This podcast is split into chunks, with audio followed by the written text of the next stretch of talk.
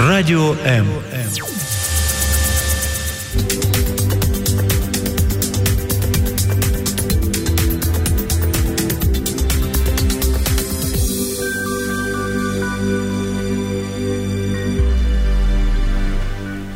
Наша Таня громко плачет, уронила в речку мячик.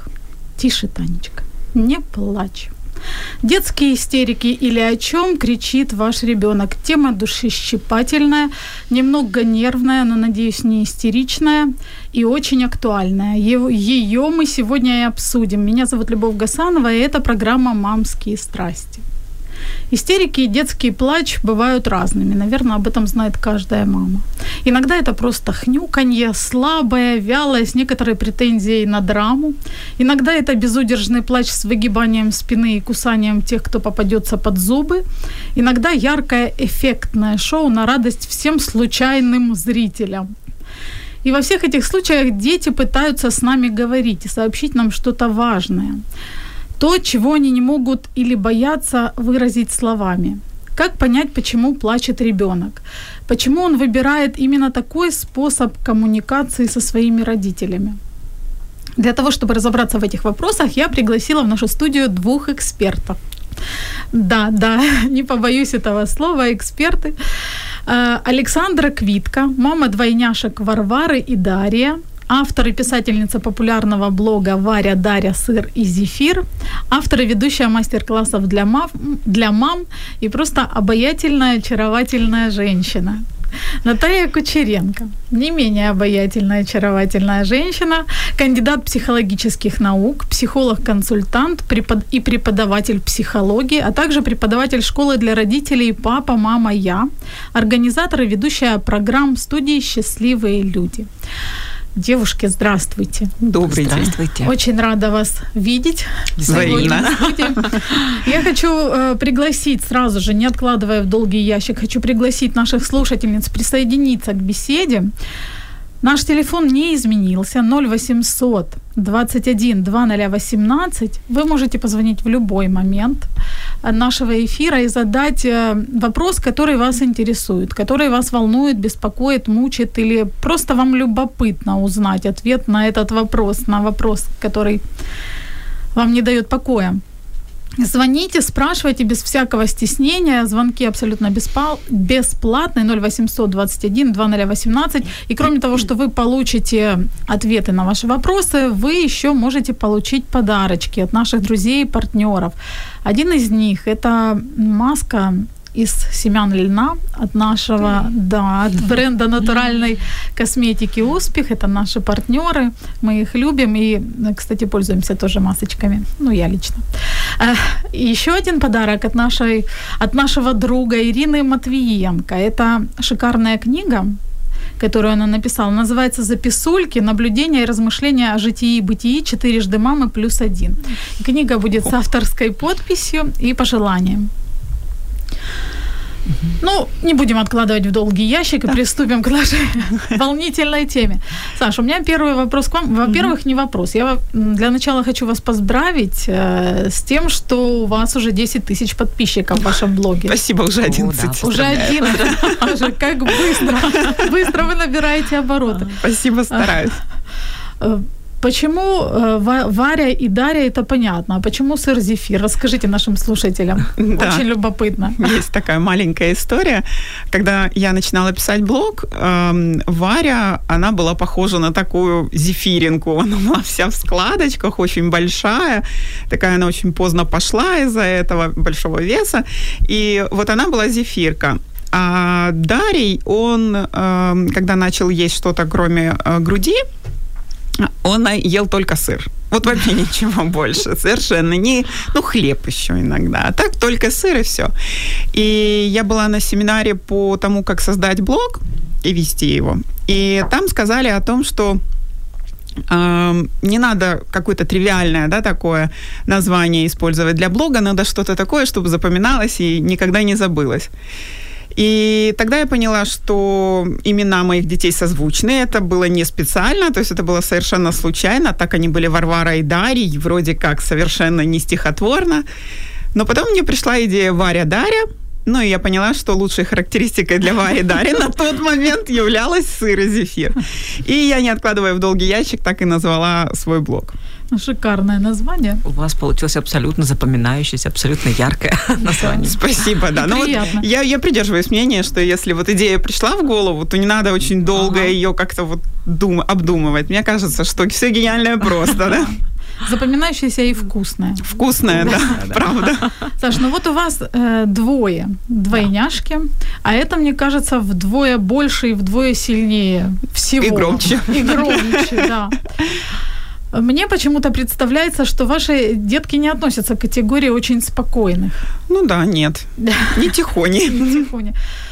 Как вы э, вообще реагировали первое время вот на детские крики? Ну, первое время, мне кажется, особенно когда первенцы, мамы шок. Оно все время кричит. И что с ним делать, вообще непонятно. А когда кричат двое, но на самом деле а, многие думают, что если начинает кричать один, то сразу начинает кричать второй. А, у двойняшек у них есть такой механизм защиты, практически у всех. Возможно, многие путают, что один начинает кричать, а второй начинает кричать. Причина не от того, что он начал кричать от первого, а у него другая причина крика. То есть, возможно, собственные колики или еще что-то. У них есть механизм защиты, у них как-то блокируется крик э, именно вот своего, своего партнера, да, как, как его назвать? или брата. Да. А, поэтому мог один ребенок разрываться, а второй спокойно спать при этом. Правда. И вот так вот постоянно было. То есть они друг друга не будили. Видите, и, я тоже думала, что... Да, это вот такая стереотип есть такой. На самом деле вот как-то у них на уровне природы, но это работает там до какого-то определенного, там до шести, по-моему, месяцев как-то. Угу. Потом, естественно, это становится просто шумом, от которого дети э, просыпаются. А до 6 месяцев нет, ну, спит спокойно, вот рядом, с криком. кричит, другой да, а другой рядом совершенно спокойно спит. Сладенько посапывает. И, и ты думаешь, вот бы мне тогда. Вот. То есть, ну, сначала, конечно, я не знала, как на это реагировать. Тем более, что я никого к детям практически не подпускала. Я обороняла коршуном своих детей. Ну, мужа только разве что. Да. А так, мужу повезло. Да, мужу. Послабление, послабление. Мужу повезло. Вот. Но это детский крик в таком возрасте, младенческий крик, это понятно. То есть это какие-то, скорее всего, органические причины, ну, физиологические, uh-huh. скажем так, да, это там, колики, это недостаток сна, недостаток молока, неустановленная лактация и так далее. А потом уже, когда начинается там в год, это вот, да, скорее всего, в год начинаются первые такие вот переломные истерики. Я вообще крик очень плохо переношу. Неважно, какой взрослый, детский. Я знаю, есть люди, которым, ну, как-то все равно. Вот на них кричит там начальник там, или коллега. Они как-то так... Кричите, кричите, вы мне совершенно не мешаете. Вот, да-да-да-да. Они как-то это блокируют, и все. А у меня с детства, я не могу, на меня когда кричал учитель, у меня вот как-то у меня падает, и, и все. И, и я в ступор в какой-то вхожу, и ничего не знаю, что делать. И вот дети меня научили тому, что надо как-то учиться выходить из этого ступора, потому что когда два ребенка кричит, а ты в ступоре, то кто же им поможет, бедным? Да. Вот. И я научилась все-таки как-то на это адекватно реагировать, успокаиваться, выдыхать. Угу. Мне помогает отвернуться от детей. То есть вот когда я не вижу их кричащих, я отворачиваюсь буквально там на 3 секунды. То есть не то, что я их там бросила, отвернулась. На 3 секунды я себе переключила в голове, выдохнула, повернулась обратно, и начинается моя любимая песня с активным слушанием. Так, но мы к активному да. слушанию... Но я ее начала только в два года, поэтому в год я еще э, на вот этой волне все-таки игнорирования, но я жалею, честно. То есть я бы никому не советовала игнорировать, игнорировать да? да, истерики. Я, я бы сейчас, я бы этого не делала. Но тогда я не знала других способов, и это было самое, наверное, такое популярное, да, все пропагандировали игнорирование вот этих вот истерик. А как оно выражалось, это игнорирование? Ну вот ребенок истерит, и пусть истерит. Ага.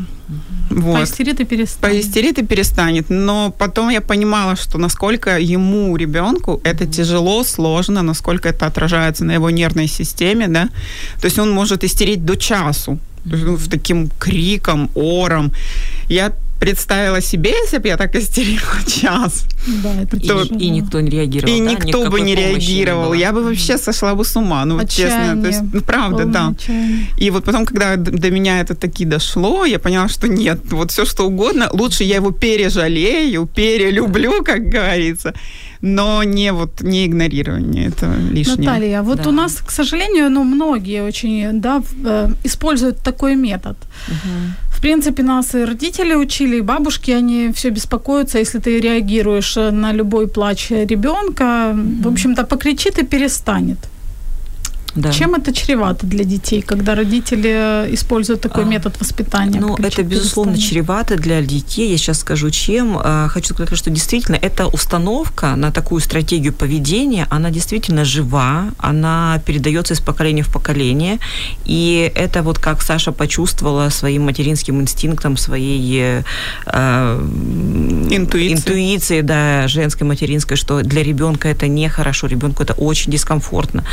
Э, и это, устан- это установка, которая, которую мы должны побороть, которую мы должны преодолеть и донести до мам, и показать мамам, развернуть маме внутренний механизм, что происходит с ребенком, когда так случается, когда она его оставляет.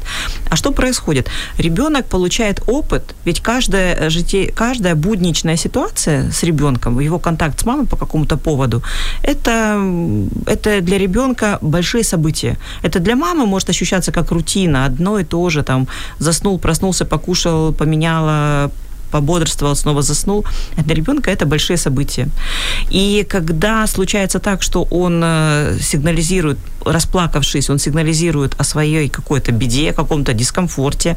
Э, вот как правильно Саша говорит, первые месяцы это дискомфорт преимущественно физиологический, связан с телесными ощущениями, а позже подключается уже и психологический момент, то есть ребенок может плакать довольно э, так драматично именно вследствие отсутствия психологии психологического контакта с мамой, он может в этом нуждаться. Так вот, когда он попадает в эту ситуацию, когда он плачет, то есть сообщая в эфир э, кому-нибудь, кто сможет его расслышать, э, свой сигнал бедствия, и в ответ он не получает никакого отклика. Он получает опыт, что, во-первых, стресс так силен, что он с этим стрессом ничего не может поделать. То есть его активность, которую он предпринимает, она ничего не меняет никто не реагирует, никто не откликается. То есть э, ребенок получает опыт, что я бессилен перед теми стрессами, которые на меня в этом мире могут навалиться. Во-вторых, он получает опыт, что я один на один остаюсь, мне никто не помогает. А, и вот одна из одно из важных условий таких психологических для комфорта ребенка, для его здорового психического развития, это чтобы мама смогла стать такой, э, которая бы обеспечивала ему чувство психологической защищенности в разных ситуациях, в разных состояниях, когда ребенок пребывает. И вот когда мама его оставляет, она, по сути дела, его оставляет один на один со стрессом и не, не выступает той защитой, которой ребенок нуждается. То есть это сложный комплекс переживаний, а главное, если так случается часто и много, и это оказывается доминирующим опытом, в перспективе это э, ну, довольно трудные личностные переживания у взрослого. Угу. Вы знаете, многие мамы почему игнорируют, да? Во-первых, э, нам что говорят? Ай-яй-яй, он будет тобой манипулировать. Да. Вот это вот страх манипуляций, толкает многих мам на безумные поступки, вот типа игнорирования. Угу. Есть ли случаи, когда действительно нужно игнорировать, или таких случаев не бывает? А, я скажу так, э, мы не можем просто проигнорировать ребенка, не можем. А, мы ребенок ожидает, что если он, как вы правильно сказали в самом начале, когда начинали передачу, что если ребенок плачет, значит, у него есть некоторое сообщение для этого мира. И если уже им приходится плакать, значит, по-другому он это сообщение донести не смог значит, у них либо нарушен контакт с родителем, либо еще что-то. Он не, не, не наработан на другие каналы, ему приходится плакать. Поэтому даже в тех ситуациях, когда э, всем мамам известны моменты так называемой демонстративной истерики, демонстративной, э, даже в таких ситуациях нельзя ребенок, не, ну, я хотела бы избегать этих слов, можно, нельзя mm-hmm. или стоит. То есть э, для ребенка хорошо, чтобы даже в той ситуации мама смогла обеспечить ему ощущение защищенности. И мама может подойти и сказать, дружочек, я вижу, ты э, так сильно расплакался, ты собой не владеешь, э, я вот буду стоять вот здесь возле окошка, ты когда успокоишься, подойди ко мне. То есть мы, мама обеспечивает ему гарантию, что она рядом, она его в принципе видит, но она не реагирует на его истерику, то есть не поддается на эту манипуляцию. Ну, только вот надо хотим. сделать так, чтобы он услышал, да? Да, конечно. Потому что конечно. когда он кричит, он может просто не услышать Конечно, этого. конечно, конечно. То есть да. надо убедиться, можно, что можно ребенок взять его за руку, да, да, его вот тела я тоже всегда образом. говорю об этом, что либо как-то... Да, и назвать по имени. Вот с да, моими да, очень сработало. Не верно. котик, зайчик. Нет, имя, А вытаскивает контакт, из истерики да. лучше всего именно имя ребенка. Да. Проверено опытом, mm-hmm. да. И вот интересно. так вот за руку или за что-нибудь. Да, телесный контакт, такое заземление. Тогда ребенок услышит. А так можно сказать, ты тут поплачь, я подойду, а он, ну, А он ну просто в истерике не слышит этого. Да, ну вот у меня такой вопрос. Если уже мы начали говорить об истериках таких, бывают случаи, когда ребенок начинает плакать, ну, допустим, казалось бы, по какому-то нез- незначительному поводу, да, но потом эта истерика перерастает, э, плач, точнее, перерастает в такую дичайшую истерику, когда ты видишь, что ребенок просто собой не владеет. Мгм. То есть он уже не может остановиться не потому, что он там хочет э, или осознанно это делает, он просто вот в состоянии аффекта. Да, да, да, его И вот его эмоция, да. э, нужно каким-то способом вытащить оттуда, привлечь Мгм. внимание. Я вот, например, иногда с Ваней там пробовала Мгм. там переключить внимание. Для меня было важно получить там зрительный контакт, Мгм. но далеко не всегда это срабатывает, далеко Мгм. не всегда. Вот у вас есть какие-то, Саша, у тебя вот есть какие-то... Вот, но у меня э, взять, взять за что-то, э, за руку, за плечо, еще как-то. Ребенок как, как будто откуда-то выныривает в этот момент. Я всегда сажусь к ребенку, да, то есть в любом случае это не сверху происходит, это на уровне ребенка, на уровне глаз. То есть я сажусь там на корточке, зову по имени, я могу даже эм, позвать ну, так, Мгм. немножко приподнять голос. То есть не накричать грубо в агрессии, а как будто я ее зову из другой комнаты, там, Варь, но чуть-чуть повыше тоном. Тогда она как, как будто оттуда вот выныривает из этой истерики. И тогда уже можно начинать разговаривать, выводить вот из этого состояния, искать причину и решать. Но вот если это вот ребенок, мой например, такой способ. лежит на полу, да, бьет там ногами, плачет, ты его пытаешься поднять, а он ложится еще сильнее, еще сильнее плачет, еще сильнее протестует. Как в таких случаях выдернуть вот Но этого э, состояния? бывают все же ситуации, когда не удается вынырну- э, вынуть его, вызвать из этого состояния, и тогда остается, сохраняя спокойствие, продолжать его утешать. То есть, но здесь, опять-таки, здесь вот нужно разли- различать, и, в принципе, мама опытная, она этот нюанс всегда ловит. Если вот, как вы говорите, лежит там, дрыгает ногами и не поддается, то есть если это какая-то такая демонстративная, истерическая реакция, когда ребенок это делает для кого-то, то здесь важно, с одной стороны, вот так примерно, как я говорила, сказать ему, что я тут рядышком, я, ты когда успокоишься, подойдешь, но тем самым своим вниманием не продолжать подпитывать его эту истерику. И тогда она сама сойдет на нет. Сойдет нет, он действительно придет, будет там похлюпывать дальше, но уже вот этот весь аффект спадет. А если же ребенок в таком состоянии, когда его просто накрыла действительно вот эмоциональная волна аффекта, и это никакая не демонстрация, просто он охвачен этим аффектом, и действительно бывает сложно его вынуть, вызвать как-то, э, ну, тогда остается просто продолжать его утешать. Продолжать его утешать, даже если нам кажется, что это бесполезно, мы все равно продолжаем, потому что э, закон, это, если это маленький ребенок, это, скорее всего, закончится тем, что он просто заснет, а, но на периферии его сознания, на периферии его внимания останется опыт, что он был не один в этом стрессе, не один, что мама все равно была рядом с ним, и она его принимала в его этом состоянии. То есть я все равно, мама меня все равно любит, даже когда я вот такой, когда со мной происходит что-то, с чем я совсем не справляюсь. Я бы так сказала. Это замечательно. 0800 21 20 18. Звоните, задавайте вопросы и не волнуйтесь, мы не подумаем о том, что вы плохая мама и у вас ребенок истерит, если вы позвоните и спросите что-то.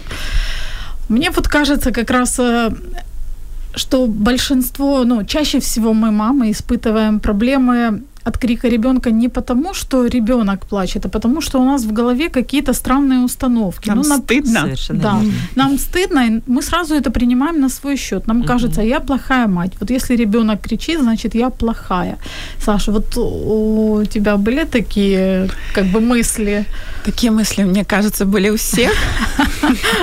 Но я вот как-то, я очень долго над собой работала и работаю, и все-таки я пришла к выводу, что эти мысли ничему не помогают, только мешают, они деструктивны совершенно, поэтому нужно искать причину конкретной истерики, конкретного, да, в конкретной иногда ситуации могу быть виновата и я. Я пришла, уставшая или еще какая-нибудь расстроенная, голодная, неважно, и прикрикнула на ребенка тут я виновата, вопросов нет, ребенок заплакал, да, допустим. Но это там какие-то единичные случаи, а так, ну, не купили там что-то, я не знаю, или просто не поделили с братом. Ну, такое у нас, правда, редко, потому что у нас мальчик и девочка, это вот как-то проще реально, потому что они, у них разные интересы, особенно сейчас уже. Вот. Но разные бывают ситуации. Я ухожу, например, из дома, но я неплохая, потому что я ухожу. То есть, как бы, я не становлюсь от этого плохой. Я это объясняю, и у меня как бы дети сейчас уже это принимают. Поэтому тут все зависит от конкретной ситуации. И, ну, а вот по поводу стыда, э, меня очень многому научил Израиль в этом смысле. Мы, когда было малышам три месяца, мы были вынуждены поехать там э, на проверку здоровья. Им было три месяца, мы полетели в Израиль. И мы были, зашли в кафе, и малые оба очень сильно кричали. Вот там как раз эти были колики. Мы с мужем ходим, их качаем по этому кафе, представляете, люди сидят, а они кричат. Понятно, мне становится внутри вот это ощущение дискомфорта, стыда за своих, за себя, за детей, что я не могу своих детей успокоить никак. Что же за мать Да, да. И подходит официантка, улыбается и говорит, children's cry, ну, это нормально. Все дети плачут. Это явление природы, да. да. И никто из посетителей этого кафе на нас не посмотрел косо. Никто. Она просто подошла и видит, что мы вот это нервничаем, трясем этих детей, как-то ходим, их успокаиваем. Она подошла и сказала, ребят, успокойтесь, дети плачут. Все дети плачут, не только ваши. И точно так же мы потом пошли в ресторан. В ресторане расставили все стулья и столы, чтобы наша двойная большая коляска могла проехать. Никто ни разу не возмутился. И я потом подумала, ну, правда же. Все Конечно. дети плачут. Это нормально. Это нормально. Все дети иногда падают в истерике. Ну, это тоже нормально. Главное, как ты к этому относишься. А как все остальные, это уже их проблема личная. Ну да, но у нас бабушки, например, любят под, подлить масло в огонь и сказать, вы О. такими не были, вы были послушными. Наташа, ну, да. ну, по вашему мнению, вот как говорится, это лечится в голове женщины, вот этот вот женщины. стыд и я плохая, я плохая. А, Наверное, ну, что-то это, делаю не это, конечно, плохая. лечится, особенно вот э, переживание, там, я плохая мама, оно в определенной мере можно достаточно легко снимается. А, но мне кажется, что есть еще одна причина, которая более глубже, более сложная для того, чтобы ее так легко, быстренько можно было помочь женщине исправить. Эта причина кроется в том, опыте, э, который мы несем из собственного детства. То есть если в нашем опыте было так, что на нас могли запросто там прикрикнуть, может быть, какое-то обидное слово сказать, там, голос повысить, там, приказать. И это было нормой жизни для нас, и мы в себе несем эти стереотипы реагирования по отношению к своим детям. Вот это гораздо сложнее уловить. И вот сейчас э, Саша рассказывала про ситуацию в Израиле, а я вспомина, вспомнила буквально на, на прошлой неделе я возвращалась из командировки в поезде, и в купе у нас была мама с маленькой девочкой, два годика и два месяца. И так получилось, что эта девочка где-то там около часа ночи проснулась и расплакалась. Это вот действительно была такая тяжелая, затяжная истерика, не, не, не успок, неутешаемая. Мама пыталась там с ней выходить и ходила по коридору, ну, по по коридор, да, и, и мама тоже нервничала дополнительно, это чувствовалось, слышалось, потому как она с ней говорила, э, что она думает о людях, которые слышат, понятно, весь вагон слышал, это был очень громкий, неутешаемый плач ребенка. Э, и мне пришлось вступить в защиту, потому что двое пассажиров, которые были в нашем купе, они на маму тоже наезжали. Ну, вы успокойте, вы, в конце концов, своего ребенка, дайте нам отдохнуть. Мне пришлось тоже вступиться за маму, потому что... Э, и вот это, по сути дела, это элемент агрессии, это элемент неспособности выдержать это напряжение, И, и дополнительно маму вот критиковать, дополнительно маму даже, в общем-то, оскорблять, что вы не способны как-то совладать с, с собой. То есть и вот этой, этих элементов агрессии в нашем опыте много, много. И даже эта мама, которая девочку утешала, она с перебивками делала. Она сначала то ласково, то ласково пыталась утешить, потом, потом сдавали ее нервы, она говорила, да можешь ты замолчать или нет.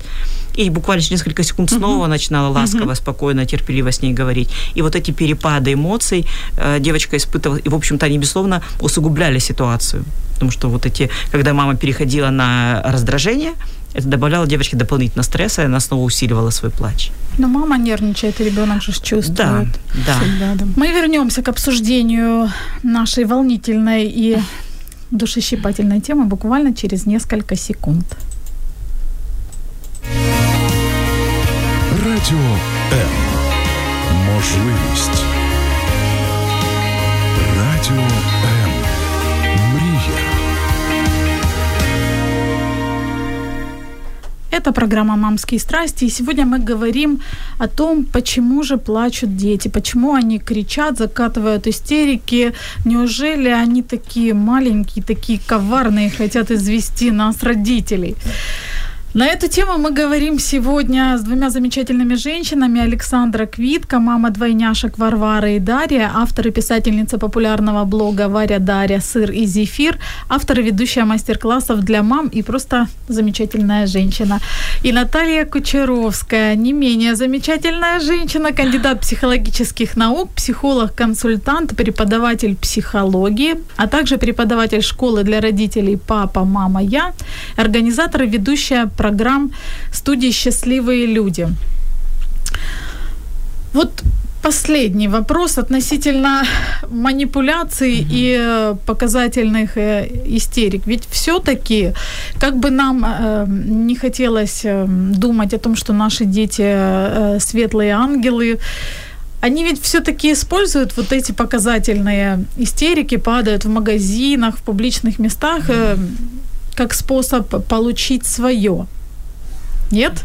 У меня ни разу не ни было. Разу не было. Фу -фу -фу. Да, так, так может и не быть на самом деле, совершенно верно. Вот если, э, позвольте, я начну, значит, что бы я хотела сказать? Вот слово манипуляции и дети манипуляторы, и надо от этого как-то подстраховаться буквально еще с беременности. Страшно. Да, если не с беременности, да. А, вот это очень э, деструктивная позиция взрослого, очень деструктивная. Дети не манипуляторы. Во-первых, э, собственно, манипуляция это сложная интеллектуальная операция, которой э, ребенок становится способным в возрасте где-то вот 4,5-5 лет. То есть это сложно, когда у него появляется понимание того, что происходит в психическом мире другого моего собеседника, моего оппонента. И это понимание, то есть это вот такой скачок в мыслительном развитии ребенка, в интеллектуальном развитии происходит вот в этот примерно период, к пяти годам. И тогда уже, да, тогда уже он будет способен к манипуляции. А то, что мы называем манипуляцией, вот я слышала на своих лекциях э, для мам, ожидающих деток, что одна, говорит, у моей подруги девочки три месяца, дочки, она уже манипулирует. Это не манипуляция, нет. Это ребенок выражает свои потребности.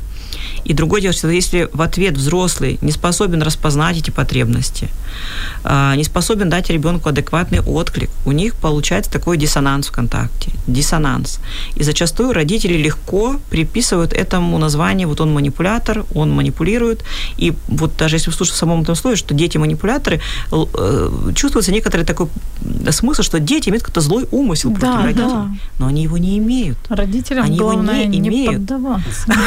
Да, это не война детей Да. и родителей. Да. А, Это вообще история отношений, где люди ищут друг другу контакт. Контакт и пытаются найти способ, каким бы способом передать себе свою любовь, чтобы ты был точно в этом уверен и об этом знал всегда. Вот я по поводу тоже скажу, у меня на семинарах тоже часто вопрос манипуляции возникает. И мамы говорят, приводят разные примеры, вот там он мной манипулировал, там манипулировал. В итоге, когда мы докапываемся до сути, в большинстве случаев так называемая манипуляция – это просто эм, желание обратить на себя внимание.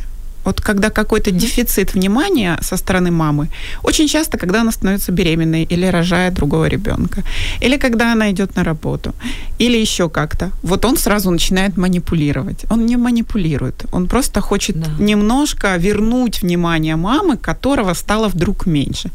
Вот и все. То есть, ну вот в большинстве случаев, вот по моему Да, я опыту очень, очень так. соглашусь, да. В какой-то когда-то я книжке прочитала замечательную мысль, такую дословно не перескажу, что э, чего хотят любым своим поведением ребенок, плохим, другим, каким-то раздражающим, он хочет только одного. Он хочет проверить, ты меня любишь? Да. Да, все. Но мне кажется, вот еще э, могут быть подобные случаи, подобные истерики способом э, получить желаемое. И, и в этом нет ничего плохого. У ребенка есть потребность, у него есть желание, и это нормально. И если э, родители, может быть, не слышат э, его по другим, ну, другими способами, тогда остается вот только такой. Ведь некоторые родители, ну, действительно, например, ребенок что-то хочет, он говорит открыто, его не слышат, тогда он устраивает истерику и получает то, что он А, хочет. Его либо не слышат, игнорируют, либо ему как-то так отмахивается не по-детски, что там нет денег, потом купим. А ребенок этого не понимает. У него эта энергия этого желания продолжает жить и, в общем-то, накапливаться, потому что он не получил адекватного отклика на свою потребность. А, и тогда, да, тогда он невольно, то есть э, эта, потреб... эта эмоция, нужда, ощущение этой, этого желания столь усиливается, что в какой-то момент он уже действительно срывается на такую истерику, ну, так как вот мамы часто спрашивают, почему-то им представляют, что это обязательно истерика в, игру... в магазине игрушек должна быть, невозможно его вынуть. Но э, это с одной стороны, то есть родители неадекватно на, реагируют на потребность ребенка, неадекватно либо для его возраста, либо э, в силу своей некоторой недостаточной чувствительности к ребенку, к его способности понимать, реагировать. А с другой стороны, э, родитель ведь может многие ситуации предупредить. Например, если э, ваш путь лежит через магазин, в котором есть отдел игрушек, ребенок об этом знает, ему захочется туда зайти, и вы, как взрослый человек, понимаете, что ребенок зайдет, ему что-то понравится, у него возникнет желание этим обладать, и вы наперед ему можете сказать, что, дружочек, мы будем э, проходить мимо там, магазина игрушек, мы туда, хочешь, можем зайти, но мы сегодня только посмотрим. Вот мы посмотрим, сколько тебе будет ходить, посмотрим, но чего покупать сегодня мы не будем. А, и вот это предупреждение ребенку дает ту установку, которая ему помогает в той ситуации, когда ему сильно захочется, сохранить какой-то баланс своего состояния. Он даже может взять какую-то игрушку и сказать, мама, ну купи, купи, как бы проверяя, потом, но мы сегодня не покупаем, да, мы сегодня только смотрим. И это ему уже помогает, эта установка. То есть родители, э, ну, проявляя чуть большую чуткость и такую сообразительность, они могут более тоньше на своих деток реагировать и предотвращать типа потенциальные ситуации. Ну, это, кстати, работает. Работает, да. Я даже на своем сыне э, про- проверяла, хотя ему там полтора. То есть мы идем на площадку, я вижу игрушку, которая ему очень нравится. Я говорю, Ваня, это чужая игрушка. Давай сейчас, если девочка там или мальчик Да. разрешат, мы погуляем. Но если нет, тогда нет. И если раньше помогает, он правда. бежал, и ему было все равно, то сейчас он ждет, да, ага, разрешила девочка, окей, тогда мы гуляем. Да, да, это работает. Мы также ходим в магазин. Меня все спрашивают, как вы ходите в магазин с ними, Спокойно. в продуктовый, да, ну вот в супермаркет. И с двумя, и они у вас там все не хватают, мама, дай то. Мы идем и заранее договариваемся, что мы будем вам, что мы вам купим. Ну, это мы ограничиваемся. Либо сок, либо, я не знаю, что-то там еще, какое-то печенье. Что-то одно выбираем. Сок. Хорошо. Мы идем, покупаем сок. Они идут, сами выбирают себе сок. И мимо всего остального они проходят совершенно спокойно. Мимо конфет, печенье, я не знаю, игрушек тоже в супермаркете есть. Мы договорились сок, значит сок. Мама, мы же договаривались, договаривались. Все. То есть это работает, правда. Просто родителям надо иногда чуть больше думать наперед. За счет того, что они взрослые. Взрослые, хотя бы. конечно, конечно. 0800 21 2018 вы можете позвонить, спросить то, что вас волнует, беспокоит о детском крике и получить ответ и что-то из наших подарочков. Либо замечательную маску для лица из семян льна от нашего партнера бренда натуральной косметики «Успех», или же шикарную книгу от Ирины Матвиенко «Записульки, наблюдения и размышления о житии и бытии четырежды мамы плюс один». Саша, у меня вопрос к вам. Двое детишек. Это как бы обучение, наверное, экстерном или усиленное, mm-hmm. да, усиленные тренировки. Э, мы уже говорили о том, что если ребенок плачет, то, наверное, он плачет о чем-то, да, и пытается mm-hmm. что-то сказать родителям. У вас есть какая-то вот система распознавания детского крика? Почему кричат ваши дети? Ну, сейчас уже или да, раньше? Вот сейчас уже. Сейчас я уже замечаю причины, по которым они, э, ну, плачут, хнычут, не знаю, да, а, потому что благодаря использованию активного слушания постоянному у нас как бы истерик уже как таковых не бывает. Хотя мы находимся в так называемом кризисе трех лет, но я опять же не люблю это слово кризис, это как манипуляция. Кризис это что-то негативное. Для меня это не кризис, а этап развития вот это новый этап развития для детей. Он такой переломный, да, он, у детей формируется совсем а, связь с мамой, да, она становится Сепарация, меньше, да, и такое я, я сам, все я, я сделаю. Но это можно очень так хорошо нивелировать с помощью моего любимого, как я говорю, секта активного слушания у меня. Вот. Потому что действительно оно работает. Ну, и... Давайте тогда о нем и поговорим. Давайте уже Что поговорим. же это за активное слушание? Чем оно отличается от просто слушания? Ну, активное слушание – это когда мы слушаем и потом возвращаем э, собеседнику то, что мы э, услышали от него, и еще добавляем э, чувства, которые он при этом испытывает. То есть вот мне ребенок что-то говорит, я говорю, а потом я обозначаю его сейчас чувство. То ли он грустный, то ли он расстроился, то ли он злой. Злость это тоже нормальное чувство. Ну, оно имеет право быть. А, то ли ему больно. И вот это обозначение чувства, оно уже само по себе снимает Накал эмоциональный. Да, накал. Mm-hmm. Ребенок, он как будто так раз, ой, точно, я расстроился. Вот он плачет, плачет, ты подходишь к нему и говоришь, Варя, ты расстроилась? И он так, да, а потом у меня работает точно, очень... Я расстроилась. Да, точно. Так я же расстроилась. Почему у нас у взрослых очень бывает часто такое вот внутри не пойми что. Вот я что-то такое вот со мной, мне вот плохо как-то. А как плохо, я понять не могу. Потому что вот мы не научены осознавать и, ну вот, понимать свои чувства. Идентифицировать. Да, вот, идентифицировать правильно. То есть какая-то, то ли это волнение, то ли это тревога, то ли, ну вот mm-hmm. что такое со мной происходит.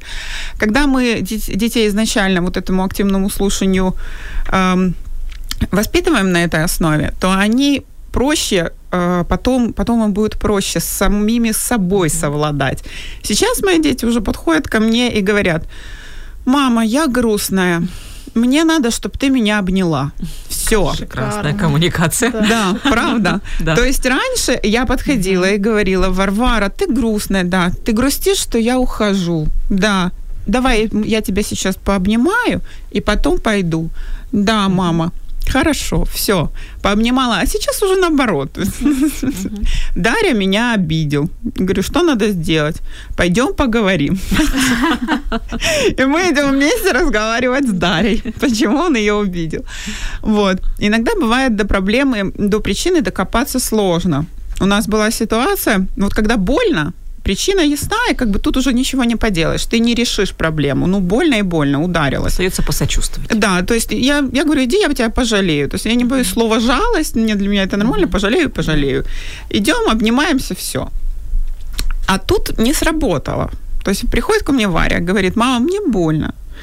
Я говорю, ну иди, я тебя пожалею. Жалею, она плачет, продолжает плакать. Но обычно это как бы, ну я понимаю, что она там чуть-чуть, папа меня ударил. Ну, понятно.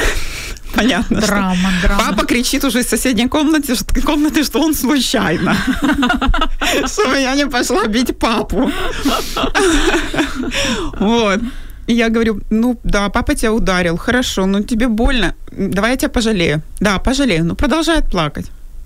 И тут понятно, до меня доходит, меня осеняет, в чем причина. Я говорю, а папа извинился? Нет. Вот в чем причина. Я говорю, папа, а ну честно.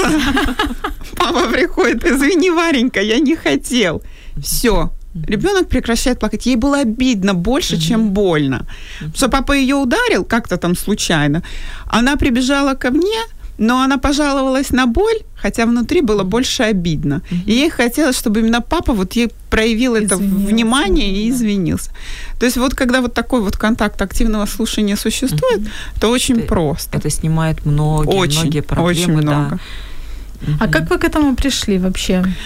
Почему задумались? об Где-то в два года у слушании? меня, э, вот у меня, я читала об этом, да, у Юли Гиппенрейтер, я читала и как-то не очень практиковала. С, с Дарием у меня получалось. С Варварой не получалось. А она как-то вот именно в этот период, в два года, начала так активно плакать, скатываться с дивана у меня. Вот, и есть у меня э, знакомая психолог, я говорю, вот у меня с ним работает, а с ней не работает. Она говорит, со всеми работает, Саша. Работает со всеми, нужна практика. Я говорю, ну не работает, она меня не слышит. И Говорит, пока ты будешь вот так вот реагировать, тебя никто не услышит. Первое правило активного слушания – успокоиться маме, иначе не сработает ничего. То есть там, выдохнуть, кто-то кричит в стакан, я знаю. Потому что как не слышно, но громко можно покричать. Ой, я попробую, интересно. Правда, да, я знаю, есть такие способы. Кто-то там считает наоборот, да. Вот. Я просто вот отворачиваюсь, выдыхаю. И действительно, иногда даже думаю, все, не хочу, надоело, не буду я это активное слушание. Вот у меня ребенок плачет, там скажу что-нибудь, скажу что-нибудь, Вань, ну все, давай уже успокойся, уже все нормально. А она продолжает плакать. И я все равно возвращаюсь к активному слушанию, потом думаю, Да. ну что сразу не начать? Вот чего надо было еще вот это долго думать? В то же время работает и обратно. То есть, когда мы говорим ребенку то, что чувствуем мы, Да, да, да. Потому что э, очень многие сейчас, вот и мы выросли, да, мы выросли, эм, думая, что родители там ссорились из-за нас, например, да, вот это чувство вины у нас взросленное, а родители ссорились не из-за нас. Вот мы сейчас, если с мужем, не дай бог, ссоримся при детях, мы потом поворачиваемся и говорим, вы ни в чем не виноваты. Мы с папой просто повздорили, но мы друг друга любим, у нас все хорошо все прекрасно. Чтобы у детей ни в коем случае не там где-то на подкорке не осталось, что они виноваты. Потому что дети часто, да, я не Да, ошибаюсь, совершенно винят себя. следующее, да. Вот. И поэтому иногда, когда я сижу там на диване, уставшая, приходит ко мне Варя, говорит, мамочка, пойдем поиграем. Я говорю, я немного устала сейчас, но я отдохну, и потом пойду с тобой играть.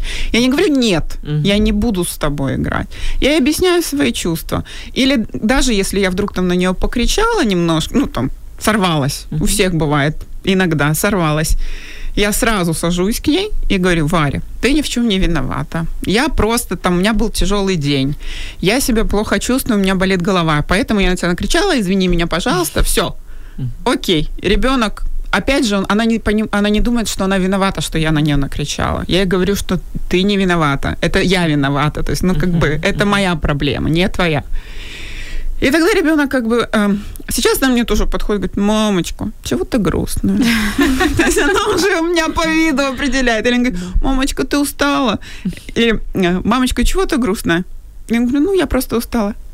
И улыбка на всех. да. Она знает, что я ей просто как-то один раз сказала, что если ты будешь улыбаться, то я не буду грустная. И она ко мне под... Ну, тут уже грустить как бы сложно.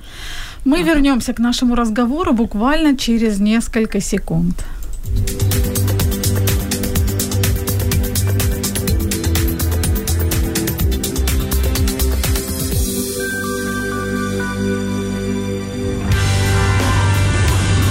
Ви слухаєте Радіо М. Это программа «Мамские страсти». И сегодня мы говорим о том, почему кричат или истерят, или плачут наши дети. И что, собственно говоря, с этим можно делать. Вот э, Саша сказала о том, что вот активное слушание, оно предполагает распознавание эмоций и свободное их выражение. Мне кажется, опять-таки, одна из э, распространенных ошибок многих родителей это то, что нам некомфортно от того, когда кричит ребенок, мы тут же пытаемся его утешить разными способами. Кто говорит там э, быстренько там замолчи, кто говорит э, на тебе конфетку, кто говорит еще что-то. Наталья, вот скажите, чего родителям в эти моменты делать, ну, категорически не стоит? Категорически не стоит. Но я бы, наверное, сказала чуть по-другому. Я бы сказала, что лучше делать. Давайте, что лучше а, делать. Да, да, потому что вот действительно, если э, так, как вы ситуацию описали, то одна из основных сложностей, что родителю сложно выдержать это эмоциональное напряжение. То есть не хватает нашей эмоциональной зрелости, чего угодно еще, что нам хочется либо остановить это, чтобы мы не слышали, остановить как можно скорее. А, ну, помимо того, что такая рекомендация, что все же как-то вырастать над своими такими э, детскими спонтанными рефлекторными реакциями раздражения, вот как Саша прекрасно описала, как она свой путь проходила, как она искала те способы, которые помогли бы ей э, все-таки на плач реагировать как-то по-взрослому, с заботой о ребенке. Так, в общем-то, и каждой маме стоит искать этот, э, этот способ. Но вот что можно подсказать, например, когда нас самих охватывает э, какая-то эмоция, например, раздражение, описывать, проговаривать вслух, что мы чувствуем я сейчас так э, чувствую такую злость, что мне хочется аж вот что сделать. И когда мы сами это проговариваем, во-вторых, мы это слышим, вот спадает тот самый эмоциональный накал, который э, мог бы продолжаться и набирать обороты он спадает. То есть вот проговаривание сначала самому себе, то есть один маленький элемент, который бы нашу эмоциональную, э, эмоциональное раздражение, другие неприятные чувства помог бы нам сглаживать и возвращать это самое самообладание, которое нам так необходимо, когда мы сталкиваемся с ребенком. А вторая, может быть, такая установочка, э, которая могла бы мамам помогать, э, это понимать плач как способ сообщить ребенком что-то нам, сообщить. Э, нам неприятно это слышать, но это не значит, что ребенок с ребенком какая-то катастрофа происходит. Нет. Поэтому э, какой-то определенный уровень стресса он и сам способен выдерживать. Плюс мы рядом, остаемся рядом с ним, пытаем и участвуем в его ситуации, и мы обязательно вместе разберемся. Мы разберемся. То есть плач это просто сообщение о чем-то, и мы хотим это сообщение расшифровать. Но почему вот одни дети, ну, мы, когда сейчас говорим о плаче, да, mm-hmm. мы в основном говорим о детках маленьких, там, ну как, ассоциативно ну, думаем до трех лет, да, да. да. Но ведь есть э, случаи, когда дети там постарше, и mm-hmm. они плачут, они не то что даже плачут, они кричат. Mm-hmm хотела сказать, возмущаются, но, наверное, mm-hmm. возмущаются. То есть они кричат. Есть мамы, которые жалуются на то, что mm-hmm. своему ребенку не могут ничего сказать на любое слово, на любое mm-hmm. там какое-то действие. В ответ они слышат крик. Mm-hmm. И это могут быть школьники, это могут быть дошкольного возраста. Почему вот одни дети так более-менее спокойные, а другие...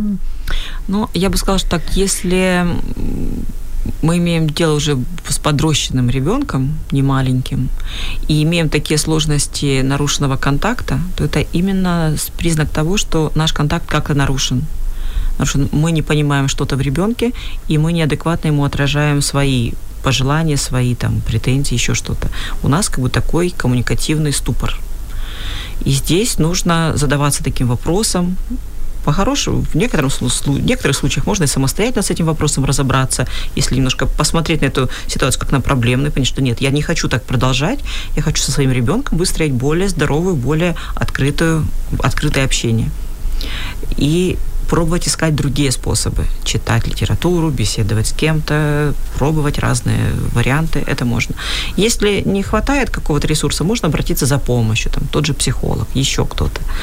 А, но в любом случае во, взрослом... То есть если, например, а, там два годика, вот зарубежной психологии возрастной, эм, это называется возраст ужасное двухлетие. То есть когда у ребенка появляется эта неть, на все неть. Вот он почувствовал свою волю, и он пытается ее как-то предъявить предъявить миру, и хорошо бы дать ему опыт, что есть моменты, когда с этой волей будут считаться. Есть моменты, когда не, не получается, то есть нужно подчиниться, а есть моменты, когда да, ты сказал нет, я готов это принять. Там три годика тоже это момент рождения там, самосознания, когда появляется это я сам, вот, который Саша упоминала. Э, у ребенка появляется ощущение себя как активного субъекта, то есть вот я сам могу это сделать. У него рождается то, что мы называем психологическое ощущение своего «я». То есть это не просто слово в речи появилось новое, а за этим словом стоит определенное иное ощущение себя внутри ребенком. То есть, что я хочу сказать, что вот этот возраст как бы до трех лет, там, плюс там, 3 с плюсом, может быть, 4, это как бы нормативное, нормативные вот такие вспышки, там, истерик, если так назовем. А дальше уже такие истерики, такие проблемные отношения – это признак именно каких-то дисбалансов отношений. Что-то родители с детьми не поняли друг о друге.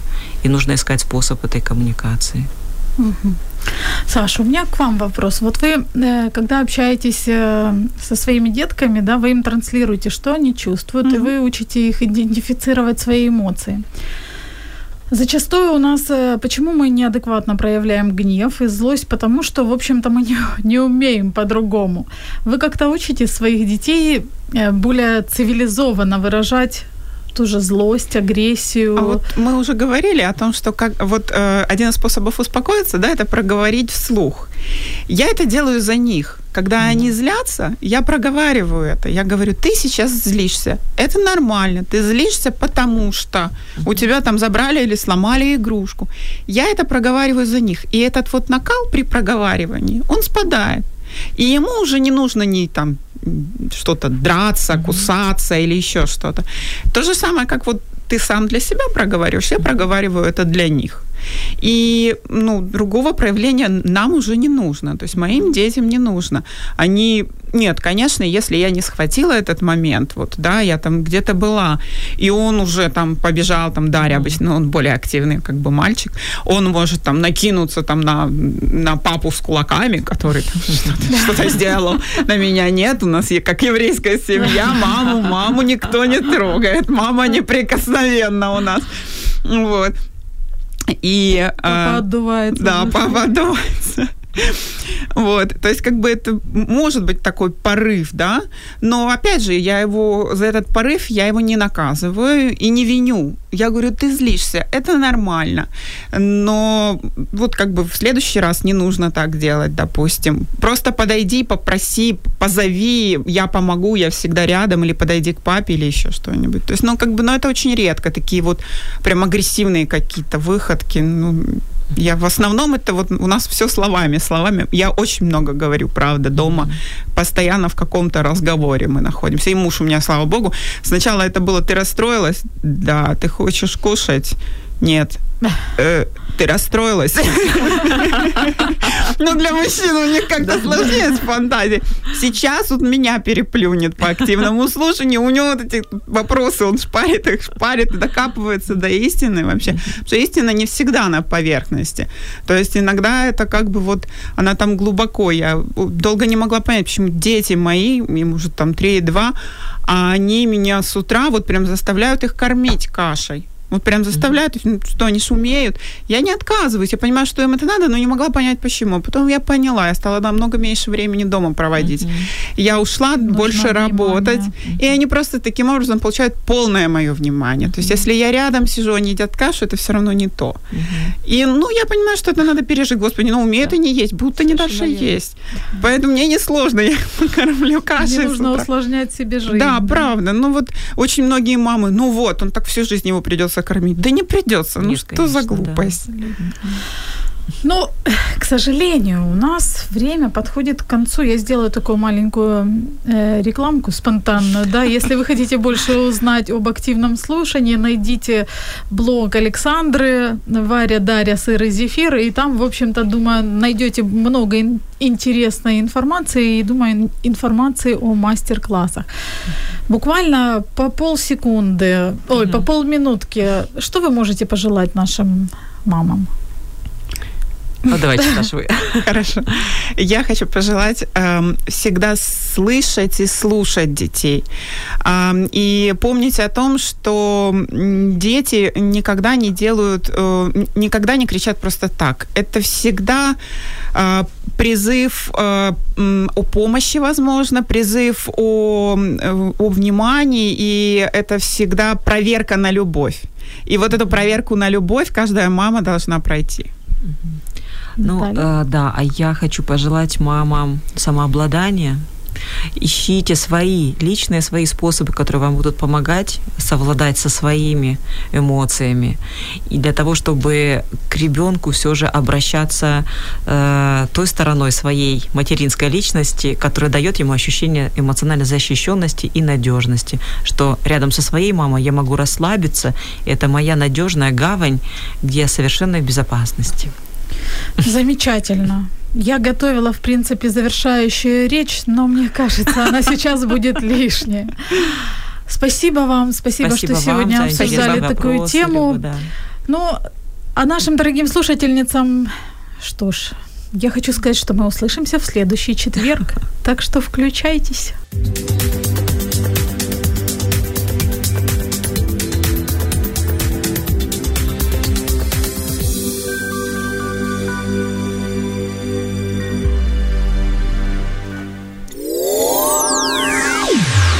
Радио М.